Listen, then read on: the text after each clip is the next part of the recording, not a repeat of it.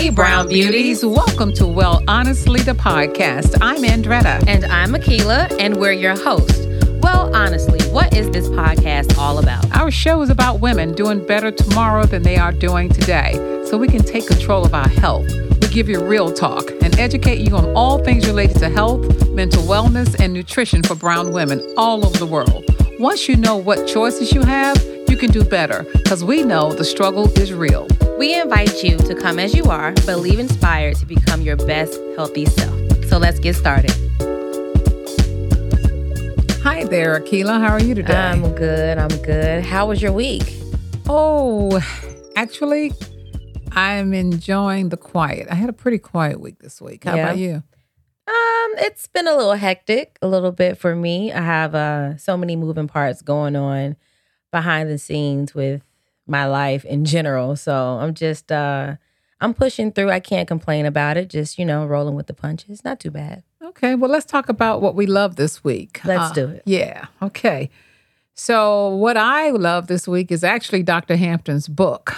He has a book out called Fix Your Life, Fix Your Diabetes, because um, diabetes is one of those things that's running rampant in our community. Mm-hmm. So, I do recommend everyone pick up this book. They can get it on Amazon. Okay. Okay. We'll have the link for that um in the show notes for this week. Okay, so that's what we love. Well, I, what I'm loving right now, on top of that, it's very simple. It's smoothies. Uh, I've been on a smoothie kick lately. I have a smoothie every single day. I kind of go back and forth uh, with smoothies because sometimes I get a little too overzealous with it, and I'll start adding way too many things, and it tastes like way too many things, and it's just not good.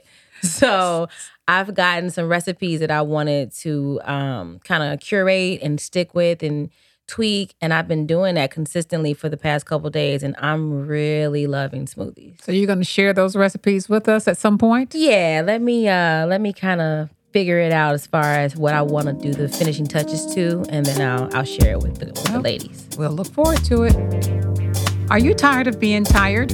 Are you aching, have pain in unexplained places?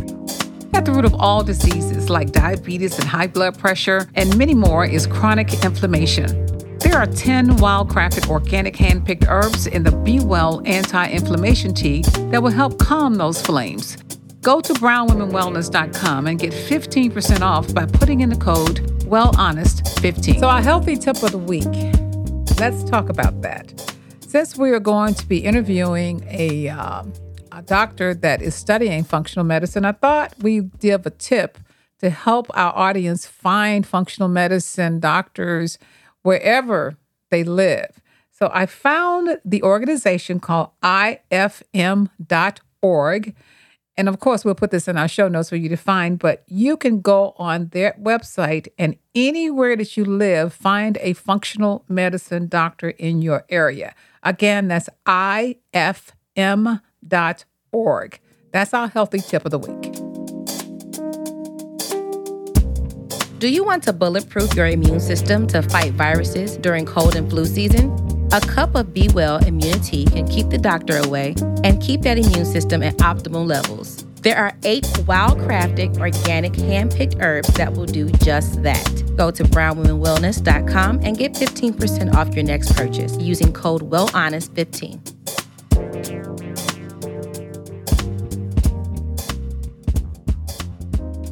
We're going to interview our first guest, and I'm going to tell you, I'm excited to interview uh, Dr. Tony Hampton, and I'm going to tell you why I chose him. I wanted him to be the first guest. I was listening to a podcast called Low Carb, the Low Carb uh, podcast. And I had been following that podcast uh, for about a year, listening to all the doctors talk about low carb eating. And then lo and behold, here comes one that sounded and looked like me. And it was Dr. Tony Hampton. And what made me really excited is when I found out that he was in Chicago, in the same place that I was. So we were located in the same city, but I never heard of him. And uh, then I started digging a little bit more and found out that he graduated from an HBCU like I did. So then I got even more excited. So let me tell you a little bit about what I know about him, and then I'm going to let him tell you in his own words. Uh, Dr. Tony Hampton is a board certified physician where he is a regional medical director at one of the largest healthcare systems in America, and he specializes in obesity. He has a book out called Fix Your Life, Fix Your Diabetes. And his own podcast is called Protect Your Nest. So we want you guys to uh, look for him too as well. So I chose him and I'm here and we're going to listen to his philosophies on health because we share some common beliefs. Welcome, Dr. Tony Hampton. How are you? I am having a phenomenal day. The sun's shining. Uh, we have a new president, and uh, I've seen patients. I'm going to enjoy this podcast and study a little bit before I actually go to the Urban League Gala, which will be tonight. It'll be virtual. And what's cool about it is that they'll be sending dinner to my home. So I'll have dinner at home and enjoy the gala and we'll raise money. They do a lot of great work in the community around job training and things like that. So it's really a great organization to support. So excited. Yeah. Nice. Nice, nice. Okay, so let's start. Uh, let's get started. Why don't you tell us uh, a little bit about yourself? Uh, tell us what, what you know. Tell us what made you uh, become a physician, and how do you got how do you got to where you are today? Absolutely. It's interesting. A physician almost was a default thing. I went to uh, Lane Tech High School in Chicago, and that high school is more of a technical high school. So I thought I wanted to be a architectural person. And, you know, but then I found that sitting in front of a drafting board and, you know, designing things without having interaction with people was not really suiting my personality. So I had to shift.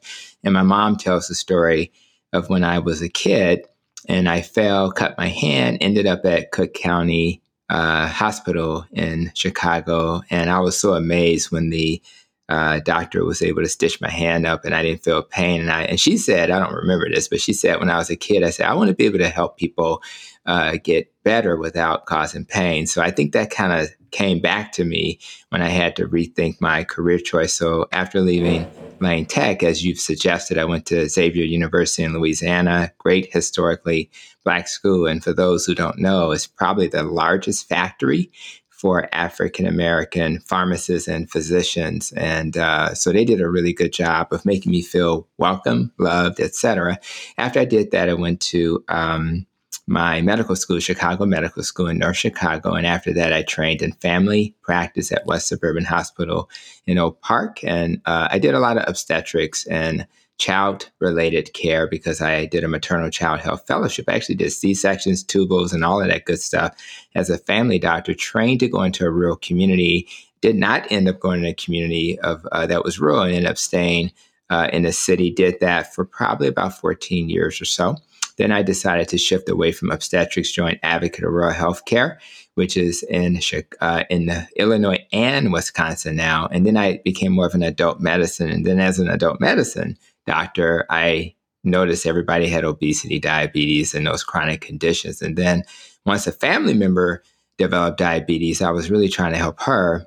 And then by helping her, I decided let's look at some alternatives to medicine because I noticed that we were not really making our patients healthier. And then that shifted me towards nutrition. And most of the research for my first book was really my attempt to figure it out on my own. And you learn from different people like Dr. Jason Fung about fasting and others in the uh, space of nutrition. And then I found that most of my research moved me more towards a low carb or carb restricted approach versus the vegetarian approach, which is what I had prior to doing my research. And, and so the goal for me was to shift from this disease management model to a model where I actually help people heal and reverse disease. And it's almost impossible to do that with like medicine. You have to kind of look at the lifestyle. And I think of the lifestyle components, the nutrition ended up being the one that moved the needle the most. And shockingly, people actually will do it if you give them the right advice. So that's kind of how I got to this uh, lifestyle medicine.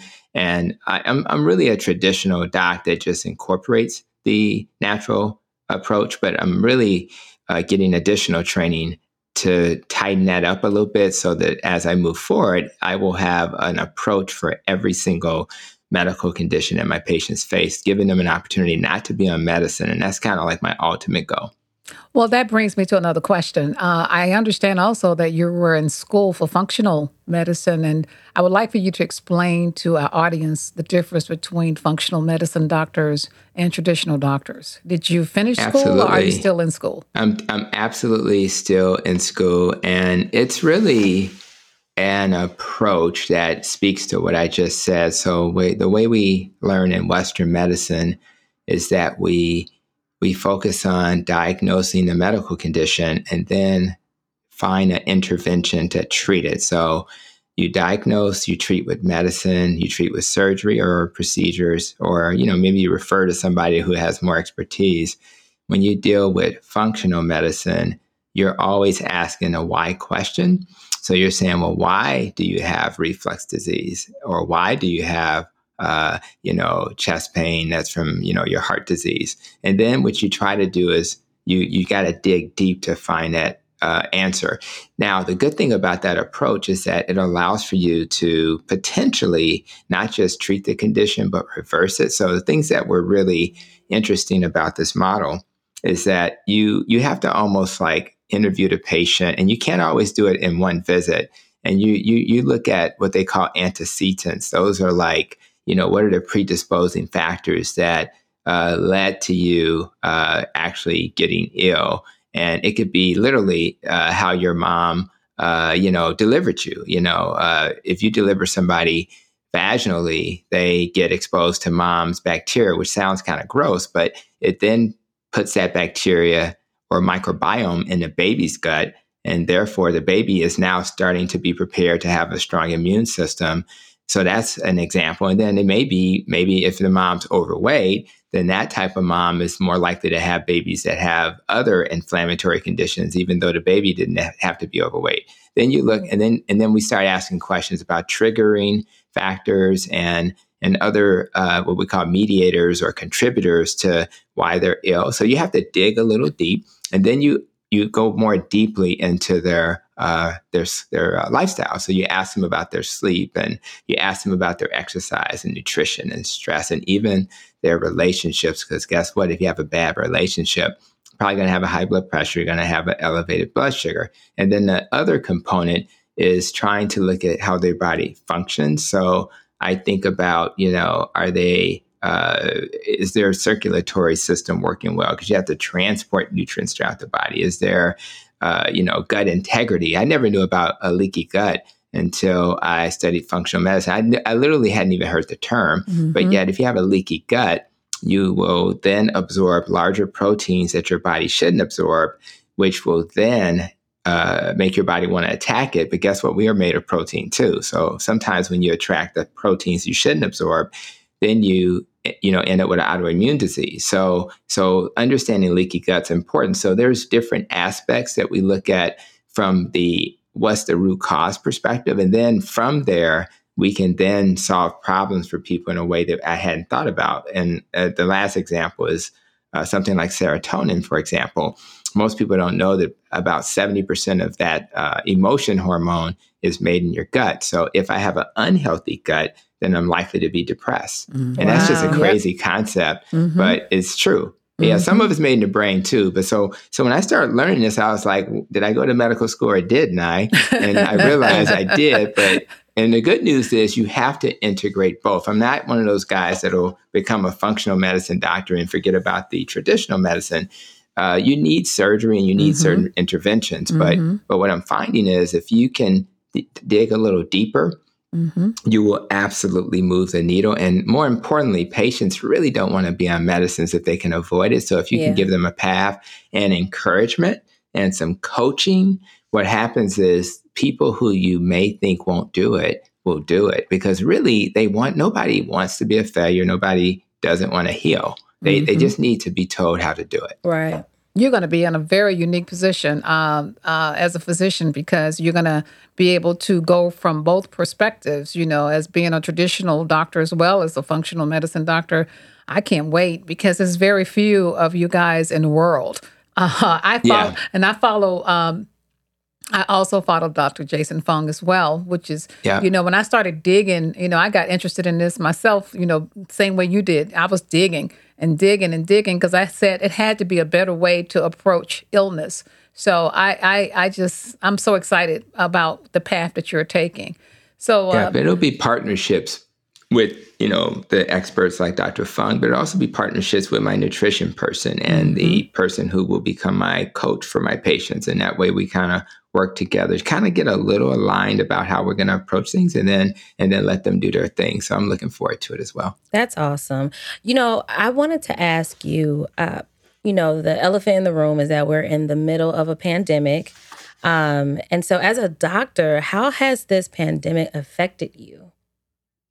Uh, in a good way, it led to podcasts and making videos regularly because when things slowed down, I actually uh, I literally was uh, in the clinic. It was quiet. So I started watching the YouTube videos on how to make a podcast. And I think people like Dr. Uh, Ken Berry. Uh, and mm for those who don't know him, I you should Dr. know him Ken because Berry. he's all over the place on YouTube, right? yes. Um, I, he was, I talked to him personally. He said, Doc, you can either help 20 people in your office or 20,000. So he encouraged me to just start making uh, more videos, which is what I'm working on now. Mm-hmm. And and so the pandemic for me allowed me to personally benefit and have more time to think. And then now that I'm in a little bit of a rhythm, now that we're getting busier, that part's okay. Now, in terms of my patients, they struggle because the a lot of my patients are seniors and they have a lot of issues with that social isolation. And we've done things like having COPD classes that are virtual for chronic obstructive pulmonary disease. We're going to have a diabetes prevention program, which we start another cohort in the next couple of weeks, and that'll be virtual. So we have ways to connect with people. But for people, it's put them in a position where they've struggled. So a lot of my patients who were doing really well have gained weight and or uh, have stopped losing weight and so, but the good news is I even frame that from a positive angle. I say, you know, the average weight gain has probably been 15 pounds during the pandemic mm-hmm. and you've not gained a pound or you've only gained five pounds. So, so we have to coach people, uh, help them see the world through a different lens. And, and because of the uh, virtual visits, I, I work literally on Tuesdays and Thursdays at home. I literally am washing clothes and talking to patients. Uh, I love it. I love uh, it. First of all, please don't let us stop doing that. I think I'm always gonna. it's like you know, it's, just a, beautiful way. thing, right? Yeah, and and what happens is there's more work life balance, so mm-hmm. that I, I I don't feel the stress of having people you know poking on me every time I walk outside the room. I can actually kind of pace myself and. And the patients are more flexible about the timing because some of my older patients struggle with virtual technology. But but you'd be surprised. A lot of people, a lot of those 70 year olds and 80 year olds, sometimes with support, we're doing virtual visits with probably on that day, I'll probably get about 75% doing a video visit and then maybe, you know, 10 to 20% doing a telephone call. So it works out really yeah. well. So it's so it's changed everything. And I think this virtual thing will I'll never go back to not having at least one day a week to do virtual visits. As long as you know they gotta pay for it, but it looks like the government will pay for those types of visits. Yeah. That's fantastic because uh, actually you're probably giving them more time virtually than you would do if you were doing a regular visit. Am mm-hmm. I not mm-hmm. correct yeah. about that? Well, yeah. and people get real relaxed and, and then you can see their environment. Yeah. You can, mm-hmm. you can see and and get a feel for it. And and sometimes that adds tremendous value. Another thing I learned by uh, talking to Dr. Joan Ifland, who wrote the Processed Food Addiction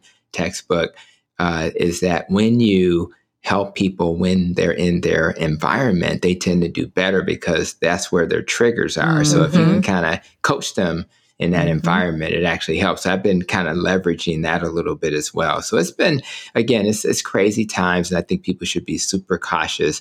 But for me, I have found it to be uh, helpful for me personally. And then I'm trying to just shift towards a different model for my patients. That's I fantastic. Love that. I do too because you, it's like finding a silver lining. That's mm-hmm. what you mm-hmm. did, and you, you, you. What, what I like about you too is you approach everything from a positive standpoint. Yeah, you know, yes. you're, you're not looking at you know, you're not one of those woe is me people, you know, and that just makes life so much better for people. And that's why I'm glad. This is one of the reasons I wanted you to be my first guest because I wanted to, people to hear uh, the good side of everything, you know, because that's important. That's, right. that's it's important. all about perspective. It's all about perspective. Absolutely. So we also we're going to talk a little bit about you know we heard uh, you know in our community we were affected quite uh, more radical than anyone else. And, Yeah. you know, I, and, and, and then I, you know, there's so many reasons for that. And I'm sure you have your perspective on that. And I would love to hear it. Just tell me why you think uh, the Black community was affected so radically as opposed to everyone else. Yeah, I think um, our uh, life traumas Mm-hmm. um, are the things that impact. I always use my nest and rope as a, a model to think this through. And, and of course, that's an acronym. And so, for those who hadn't heard it, I think about the nutrition part. And sometimes our culture is a barrier to change our nutrition habits. So, if if certain types of foods are part of my culture, Mm-hmm. then I need to be willing to not feel like I'm losing my culture when I change that. So one of the things I always, you know, if I talk about, you know, the mac and cheese cauliflower versus the pasta version, if I can keep that mac and cheese on the plate and just do it different, then I can then I can push that needle. And then when it comes to exercise, uh, communities of color may not have the type of safety uh, in their streets to jog, or they don't have a gym to go to in their neighborhood. So those are areas that will harm them just because they are in a lower socioeconomic situation. We we could only imagine that the stress level is higher. So that's the S in the nest, and that stress is uh, particularly higher in communities of color. Rather, it's financial stress or stress related to being a single mom, and about seventy eight percent of those families are single moms uh, raising our kids or grandparents raising them. So it's stressful.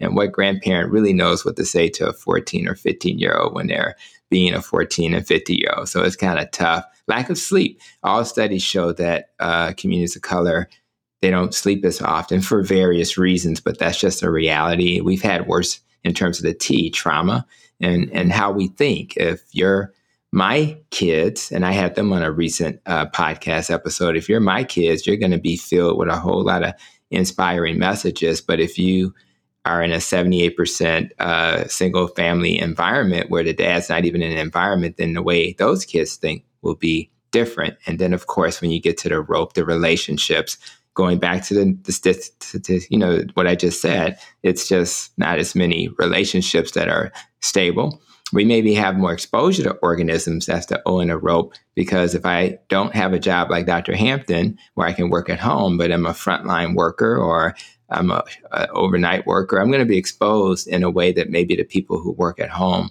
are going to not be exposed. The P for pollutants, south side of Chicago, that's where the factories are. North side of Chicago, no factories. So 30, uh, 30 year life difference expectancy for uh, Englewood on the south side, um, mm. they average their average life is 60 years, and in mm. uh, Streeterville on mm. the north side, the average life expectancy is 90 years. And I heard really that. Being, I heard that, that, on crazy? your past. Yeah, I heard that on a previous it's podcast. Insane. You talked about yeah. that. I think on wow. uh, when you did the uh, low carb, and I was that my mouth was yeah. dropped wide open. I was like, you started doing zip codes, and I was like, I know all those zip know. codes, and I was we like, know all of it. And I was saying to myself, that is insane.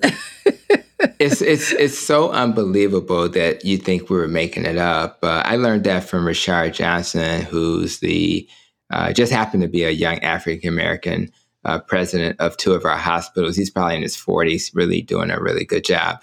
But we did, we're doing research, and we have a, a, a charge to get several of the hospitals, particularly the ones that have a large Medicaid population, mm-hmm. and trying to work together to come up with a way to uh, support those communities.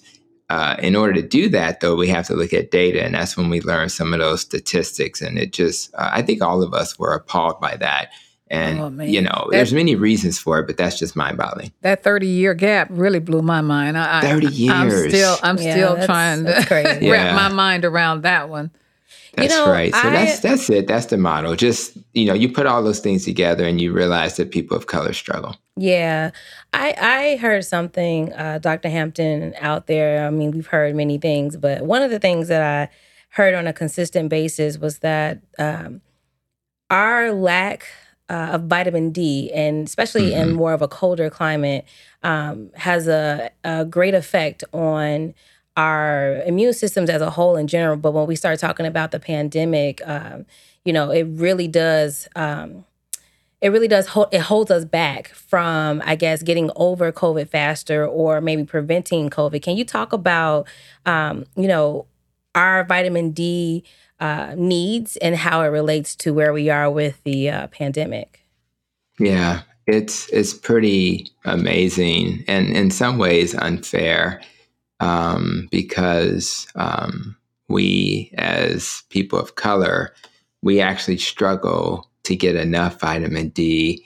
And uh, and we know even in my uh, training we touched on that and it talked about how it really does strengthen uh, our immune system when we have adequate vitamin D in our diet. And and one of the problems um, that we have is when you're a person of color, the best source of vitamin D is actually through the skin. But when you have dark skin, your body tends to protect you from the sun. Mm-hmm. Therefore, your ability to absorb the level of vitamin D that you need is less than a person with lighter skin. So the average person with white skin could probably spend 15, 20 minutes out in the sun. Today's a sunny day and they're, and they're fine.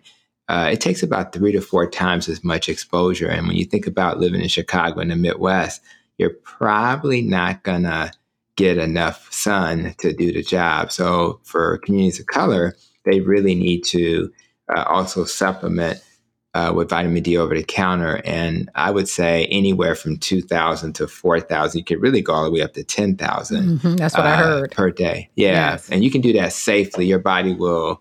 You know, we don't have people coming to the ER with vitamin D toxicity. You know what I mean? So that was going to be my next question. you don't, you don't, you don't get that. That's uh, not going to happen. So it's probably okay to, and they can always check levels, but in general, that's not going to happen. So, so in communities of color, you have to get the vitamin D to strengthen your immune system.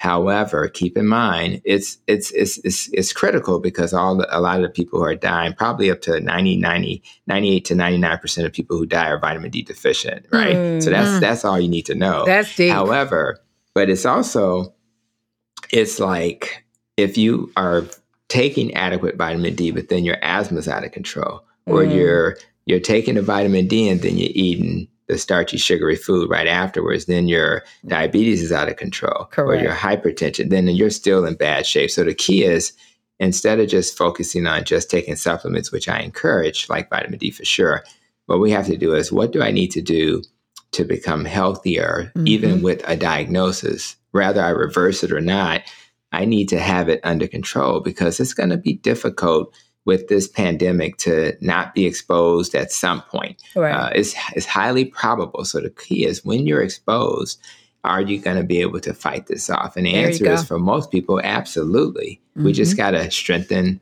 our yeah. immune system.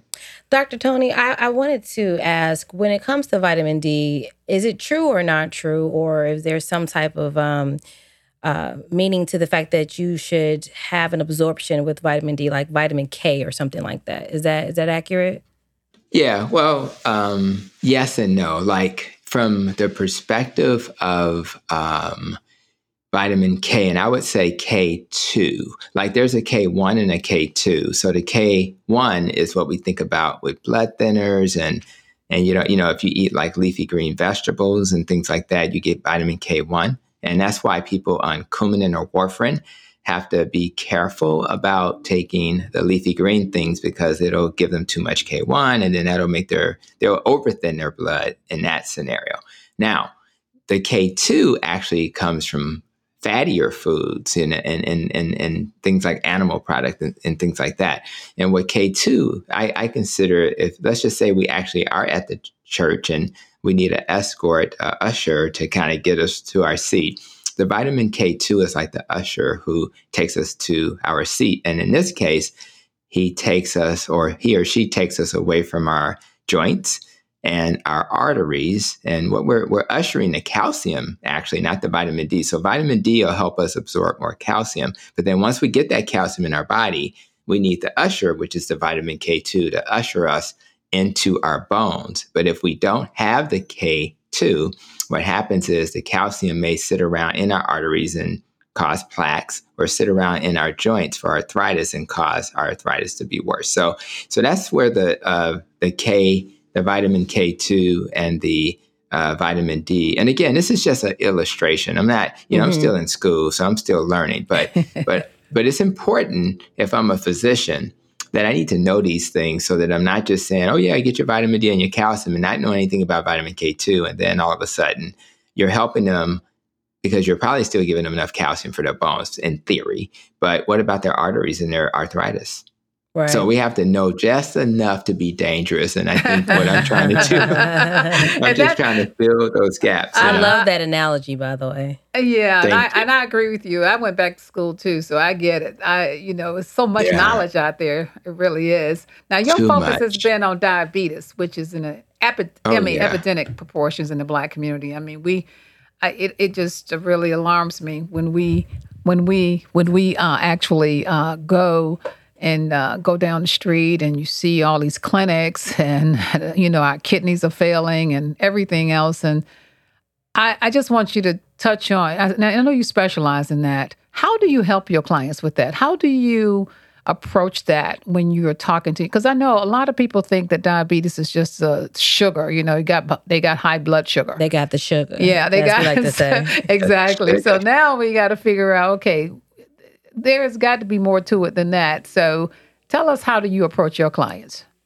Well, the first thing, because I like to have fun with my patients. So I so when their sugars start getting high, I say, don't be getting sweet on me now. I, not, let's not do that. So and they laugh and then we start talking about it. I think what I do is I provide hope. Uh, a lot of people are thinking about their family history and, you know, the aunt that had an amputation or the cousin who went blind or the family member that's uh, had multiple heart attacks or strokes, and they're they're kind of seeing their destiny and those people's, you know, through their lens. So what I do is I say, well, I, the main thing I say to them, this is a dietary disease. Now, type one, you know, you may still need insulin, but even with type one, where you don't make any insulin, you will reduce the need for insulin big time. So I say this is a dietary disease for type two. And, and since most people are type two, it works really well. And then I say to them, you don't treat a dietary disease with medicine, right? I mean, who would do that? So, what I do in that moment when they're diagnosed, rather than A1C, which is the three month test for diabetes, rather it's at a, the normal is, you know, 5.6 or less, borderline is up to about 6.4, and then anything at 6.5 or higher. So, if they're at 6. Point, you know, 5 or if they're at 8.9, it doesn't matter. I say in, in this moment, I say most doctors will tell you you need to take metformin, you need to take these mm-hmm. medicines, and, and then that's the end of the conversation. I said, You have a choice today. I am totally okay with writing a prescription for metformin or any other drug or even insulin if it's higher. But you also have an opportunity to uh, do this other thing, which is lifestyle. And if you do this diet and follow it to the extent that I recommend, I can almost guarantee you, you'll never have to take insulin. You'll never have to worry about amputations. You'll never have to worry about kidney failure. You never have to worry about blindness. And then the guys, I always mention you'll never have to worry about ED, erectile mm-hmm. dysfunction, because mm-hmm. they, I say, guess what? Diabetes is a huge risk factor. In fact, they have an entire uh, diagnostic category is diabetes with erectile dysfunction. It's, like, it's, wow. like, it's only one of like six or seven things that are associated. It's a we actually have to put that in a chart. So I say, mm. if you don't mm. want me to put that in a chart ever.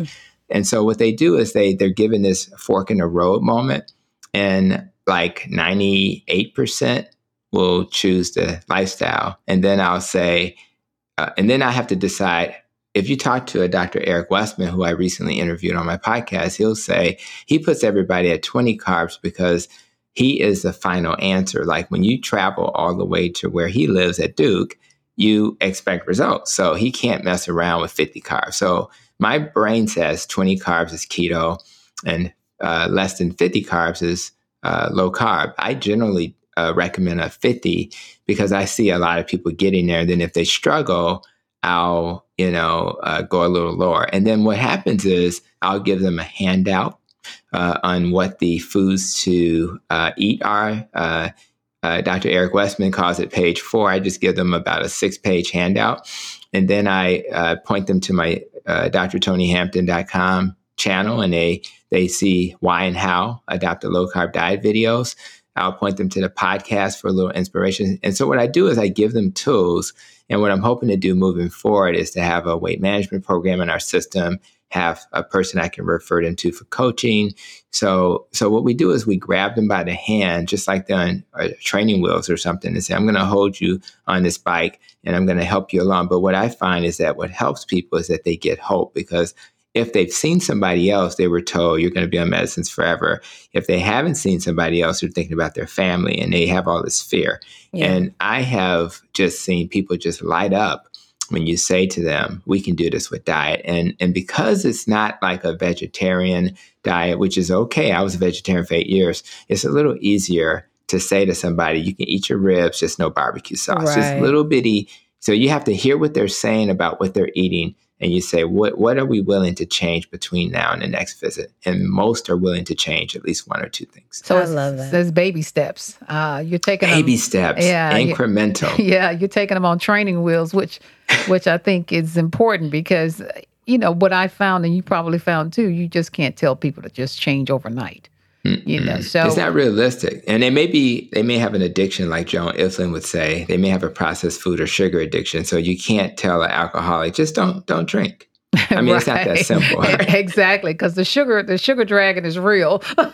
it's real. You know? So so um so why do you think we have such a big uh, it's such we we're so difficult with us for obesity because obesity is really at the heart, I think, of most of this. Yeah, it is. And I uh, think, go ahead. Yeah. Well, I just think it's it's the uh, messaging has been wrong, and we we take our fingers and we point at people. And if you think about it, when was the last time uh, you went to a gym and you didn't see an overweight person on a treadmill? You see overweight people on a treadmill all the time. True. So yeah. you can't say that they don't care and that they're not working hard enough. If anything, I mean, I have people that I know personally, and I'll see them on Facebook running marathons and they're still obese. Yeah, I've seen that too. yeah, we see, see that too. You're like, you look at it in your brain, even as an obesity doc, my brain still can't understand that. Yeah. Because a marathon is serious business. But what I found is that, and I learned this in my obesity training, you can't out exercise a bad diet, right? So, so I think what is wrong is the information they were given. And if you talk to, if you just grab a hundred people and say, so uh, you plan on working, your New Year's resolution is to work on your weight, right? And what do people say? They they usually say gym before they even say diet. Absolutely. So most people, you know what I mean? Absolutely. So they think that that's gonna, and that's and that's like of that nest and rope stuff I mentioned earlier. Mm-hmm. That's the least important thing. It's, they do. it's a, uh, you know, it's weight loss maintenance is what exercise does. Yep. So, so I think part of the problem is they don't get the right information and they do that calories in, calories, calories out. out. Yep. They get frustrated, and then the more you gain and lose and gain and lose, yes. the more you're actually going up a notch every time, and your your metabolic rate and everything gets more dysfunctional, and Absolutely. it gets harder and harder to. So I think it's the information, and then the lack of coaching. Correct. I think they need coaching, and we need to have a society where every clinician has the ability to, you know, it should be covered by insurance and everybody should be allowed to have a coach rather yes. than talking about their relationship or their health. Yes. And then that way people will have, especially if it's an addiction, if you have a food addiction, this is a lifetime issue. Yes, yes. So yes. you need coaching for the rest of your life to overcome the addiction. So that's why I think people have struggled. And then communities of color, I some of my neighbors in the neighborhood I uh, lived in,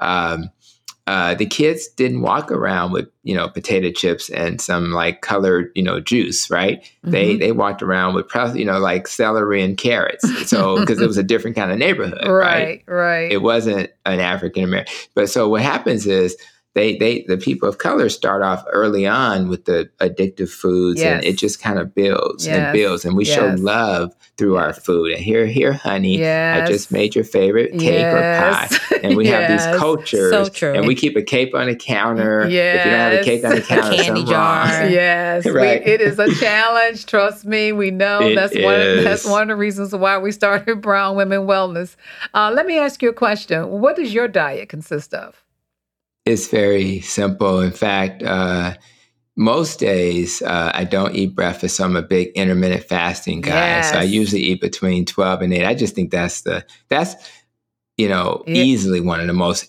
transformational things you can do is learn how to intermittently fast. It's not for everybody, but I for agree. me, being busy, Oh mm-hmm. my God. If I don't have, and then, you know, like Thursday, I didn't have my first meal till five. Because I'm thinner, mm-hmm. I have to eat those two meals. So I, I, ate at five and then I ate at eight. But, um, but I'm going to tell you something. Um, I, you know, most days, if I'm working from home, I may have the eggs and the bacon and the sausage, and I may have some cauliflower tater tots or some cauliflower rice with it if I'm going to eat something with it. Mm-hmm. Today, I actually, because of the uh, gala, I actually had leftover um, uh, pork chops that were baked in the oven, and I ate that with some eggs. So I ate two pork chops uh, with some eggs. Some days I'll take a, a half, uh, two pounds of beef it's like it sound, I know I sound like a carnivore. I'll take two pounds of beef, and uh, well, I, am pretty much almost there to where well, it's going. Well, you know, and, there are some carnivores who say carnivore is the way to go. I, we could talk about that on a whole nother podcast. Oh my god, yeah. And, and I, I, only say for those listening, uh, if you try it, I have no problem with you trying it because every carnivore I know is doing really well. That's so what I know. My, they are healthy. Yeah, so trust and, me. And it's yeah. on the opposite end of vegan. So you know we. It's the opposite. so, it, it's, it's it's all crazy, but but when I have my ground, so I'll do a, ha- a, a, half a like a pound of ground beef, which sounds like a lot, but it's really not. A pound of ground beef. I'll just take the other half for the next day, and then I'll have some eggs or something with that. And then, but I always I tend to because I'm not a carnivore. I tend to have one or two vegetables yeah. with my animal. Don't you feel guilty? Night. Don't you feel guilty if you don't have veggies? I'm still yeah. I had the black carnivore uh, a day. Uh, who uh, Eda Fox is spelled E D A, and and and they have really encouraged me to at least be open to it. So I do feel a little guilty, especially when you're studying nutrition and all your professors are like obsessed with vegetables, right? right. but but I'm not afraid. Okay. I'm not afraid anymore. So because I and I listen to my body. My body says I like when you eat meat mm-hmm. without mm-hmm. the starch and the sugar. So mm-hmm. so I actually I listen to my body and I feel better because when I finish talking during the podcast, I got to go study. I, I, if I had gone to Subway, gotten a sandwich, that's bread, gotten some chips, that's you oh, know, you'd be sleeping. Oh, you'd some, be so I'd be knocked out. yeah, yeah, I'd be sleeping until the gala sure. and would have studied. Yeah, so I need that mental clarity, and and fat fuel is always the better fuel for your uh, brain. Absolutely. Your brain is about yeah. You need 60, 60 70 percent. It's about sixty to seventy percent of your brain is fat. So yep. your brain's like I like fat. So yeah, so that's how I see all of that. It's uh it's uh and dinner again is animal, two non-starchy sides, no flour, no cornmeal, and no barbecue sauce and stuff like that. Do you animal, still, two non-starchy sides. That's it. Do you still indulge in dairy? Yeah, I uh not not like milk. Uh and what I've learned in um in my training is that a lot of people can tolerate like this is a stat that's mind-boggling. 75% of African Americans are lactose that you know are lactose intolerant. Mm-hmm. 75%. mm-hmm. And mm-hmm. and most of us stop making lactase to break down lactose mm-hmm. when we're uh, somewhere about 6 to 7 years of age. So we really should be uh, drinking milk per se. However, what they found is that there's a tolerance we can take. So if you don't have too much of it, uh, I can't remember the exact amount, maybe 16 grams or so. I can't translate that for you. But if you take a small amount of milk, your body tolerates it fine. But then when you go over a certain amount, it just causes a lot of issues. So, so what I tend to do is I'll have coconut milk or you know almond milk and things like mm-hmm. that if i'm looking for that mm-hmm. obviously the yogurts they tend to have less of the uh, lac uh, toast, so you can tolerate that. All the hard cheeses in particular are much better when it comes to lac uh, lactose. And but cheeses in general, you get rid during the fermentation process, you get rid of a lot of the lactose. So so you can definitely do uh, dairy uh, and and those uh, like heavy, you know, some of the uh, creams and stuff you can tolerate. So I think the key is to understand which ones bother you and stay away. Now, for people, if you talk to the black carnivore, she would say her allergies may flare up with dairy in general. So yeah. she's trying to push, you know, so you have to, yeah. and everybody's different. And that's the beauty of this. There mm-hmm. are some vegetarians listening mm-hmm. and they're mm-hmm. like, well, I feel great. Well, if you feel great and you're vegetarian, you should probably just stick with that because mm-hmm. our genetic genome is going to be different. I just know for most people, uh, particularly in communities of color, they need to avoid starch, sugar, mm-hmm. and a mm-hmm. lot of grains, and they need to cut yep. back on dairy. And so Absolutely. I think that you have to listen to your body. And for me, I I generally don't drink milk, but I will have these other things like cheeses and things like that periodically. There are so many things I could talk to you about, Dr. Hampton. So many so things. We, we, we're going to have to bring you back, and you'll probably be a frequent guest as we grow because there's so many that. things that we need our audience to know about, you know, nutrition, uh, the right way to eat, um, you know, doing swaps, all that kind of stuff. We're big on swaps at Brown Women Wellness, you know, swapping out, you know, the starches for oh, something oh, yeah, else. You absolutely. know, we actually have a whole absolutely. download on that. So we're gonna we're gonna try to wrap it up here, but I have one last question. Uh, we just want to know if you had one thing, if you could think of one thing our audience could change to improve their health immediately, what would that be? Yeah, it's a great question because all of the nest and rope uh, concepts are important. Uh, I'll just go with what happened this morning. So I normally go to bed at nine thirty and wake up at four thirty, and it's early because I can accomplish quite a bit when everybody else is sleeping. So I get my seven hours in. However, uh, today I d- decided to extend my sleep a little bit because even though I felt like I was okay to wake up, and and honestly, I can feel the difference. So I would actually suggest to people to make sleep a priority. Uh, because it is, you know, I have people coming to see me with bags in their eyes, and they're like, that, "Doc, I need you to help me with the bags in my eyes." And then I'll say, "Well, how much sleep are you getting? Four hours?" And then I'm like, "Well, there's no medicine there. You know, I can give you something to lighten your skin, but what you really need to do is work on your sleep. You know, right? Uh, all the studies around sleep at University of Chicago, University of Wisconsin, Stanford, et cetera, they all show that when you uh, get four or five hours of sleep, you become borderline diabetic within a week. And when mm, you get like wow. seven to eight hours, it goes away within a week. Mm. Um, so it's an issue with diabetes, it's an issue with obesity, mm-hmm. metabolic syndrome, which covers mm-hmm. a, a, multitude of issues, yes. dementia. Yes. When you sleep, you remove those amyloid plaques while you're sleeping. If you don't get enough sleep, the plaques just hang around and build up. So, so I think sleep. I, people need to understand these are basic concepts, mm-hmm. but it's just like I had mentioned uh, when I interviewed Dr. Eric Westman. I mentioned Tim Duncan, and they call him the you know the fundamental, right? Mm-hmm. We need to get back to the fundamentals of being healthy. I need to eat better, exercise, get enough sleep, reduce stress.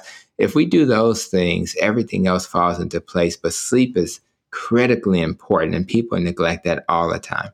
Absolutely. And you know, I'm so excited because again, we follow some of the same people. I hear all these doctors that you're referring to are some of the same doctors that I follow. So we are definitely going to have to have you back so we can talk about more. We're going to wrap this up. Uh, we have enjoyed you and so much. Dr. Hampton, uh, where can everyone find you? Like on yes. socials, your website? How can they get in touch with you? Yeah, I think the best place, and and when you load my website, it's a little slow because we're going to change the images so that they're not so uh, not so web friendly, and we'll change that. But when you go to drtonyhampton.com with the doctor spelled out, that's going to be the one stop shop. And you'll have a link to the podcast, of course, the Protecting Your Nest, Nest podcast. Also, I also am partnering with the Diet Doctor. I'm one of their low carb experts. So there will be a recipe link. In that link, you're going to start seeing articles every month and you're also going to see uh, meal plans and things like that. I, I, do have a link to Diet Doctor under Diet Doctor at the top as well for current like meal plans and food lists to get you started. But anticipate that'll continue to grow, and of course, the videos are on the website as well. Well, all right. I know. This was a great interview. Thank you so much for coming on our podcast. Well, I love what you guys are doing, and we all are gonna. We're all part of the big, you know, puzzle. And I think if we all make a difference, there's somebody's gonna listen to this, make a change, and their lives will change. And yeah. we're all kind of working together to do that. So please continue to do your work, and I will absolutely be happy to join you guys again. By the way, I have an appointment with you December 4th. I can't wait to see you. Watch yourself. I mean, I can't wait to give you a hard time. It's to be fun. okay. All right. Well, thank you again. All right. Thank you. You take care. All right. Feeling stressed? Need to calm your anxiety naturally? Be Well CBD tea can do just that. Hand-picked organic herbs infused with CBD will relax you and calm those nerves. Go to brownwomenwellness.com and get your 15% off. Use this code WellHonest15. So, my honesty moment this week, um, you know, I go back and forth with how I want to do things as far as my eating habits. I'm the type that will try a whole bunch of different things. My mind will change, my mood will go and falter, all that good stuff that we all do, right? So I told myself that for the month of November, I was going to give up um, alcohol and meat. And one of the main reasons for that was just because I had just come off a detox. I wanted to keep the party going. However, I my honesty moment for me is grace. Grace within what it is that you feel like you want to do, giving yourself that leeway to just ease into changes. Uh, I did not successfully complete that giving up meat and alcohol because I had a glass of wine last night after uh, some sudden changes happened that I had to adjust to. My de stressor was a glass of red wine and I was at Andretta's house. She cooked lamb. It's my weakness, and I had it. so, um, honestly speaking, give yourself grace. Stop holding yourself to all of these rigid. I'm not gonna do these things, and you know, if if that's the way it goes, great. But if it doesn't, let's not beat ourselves up. Um, I kind of struggled a little bit this week uh, with trying to figure out what I want to eat because I change up. Now, I keep whole foods all the time, but we're not perfect here. So, you know, we're about progression, but uh, I kind of struggled with what I wanted to eat this week. And uh, I decided to focus on soups because it was kind of warm. So, I'm sorry, cold. And uh, I decided to make uh, chicken broth soup uh, from every different direction. I, I tried so many different recipes on chicken um, soup. So, I am loving chicken soup. And my honesty moment is I'm trying different versions of it and it actually has helped me a lot. I um, don't have to figure out what to eat. I just kind of make a big, big, big batch of it and eat on it all week. And that's you what, legit make it every week. I do make it every week. every single week, she's making a, a, the same version and maybe tweaking it a couple I'll different ways. tweak it, but uh, I, am loving it, and that's my honesty moment uh, for this week. All right. Thank you for listening to Well Honestly, the podcast. If you want to know more about us and our products, check us out over on our website at brownwomenwellness.com. And remember, ladies, we are not doctors, and any information shared by us is not medical advice. Always follow your doctor's advice. And don't forget to rate and review our podcast and let us know what you loved about this week's episode. And please subscribe to wherever you listen to your favorite podcasts. Feel free to email us and let us know what you would like to hear more of from us. Don't be afraid to say hi. We'll say hi right back to you. Don't forget to find us across all social platforms at Brown Women Wellness. As always, show notes with links to what we talked about today in this week's episode will be in the description box below. Thanks for listening.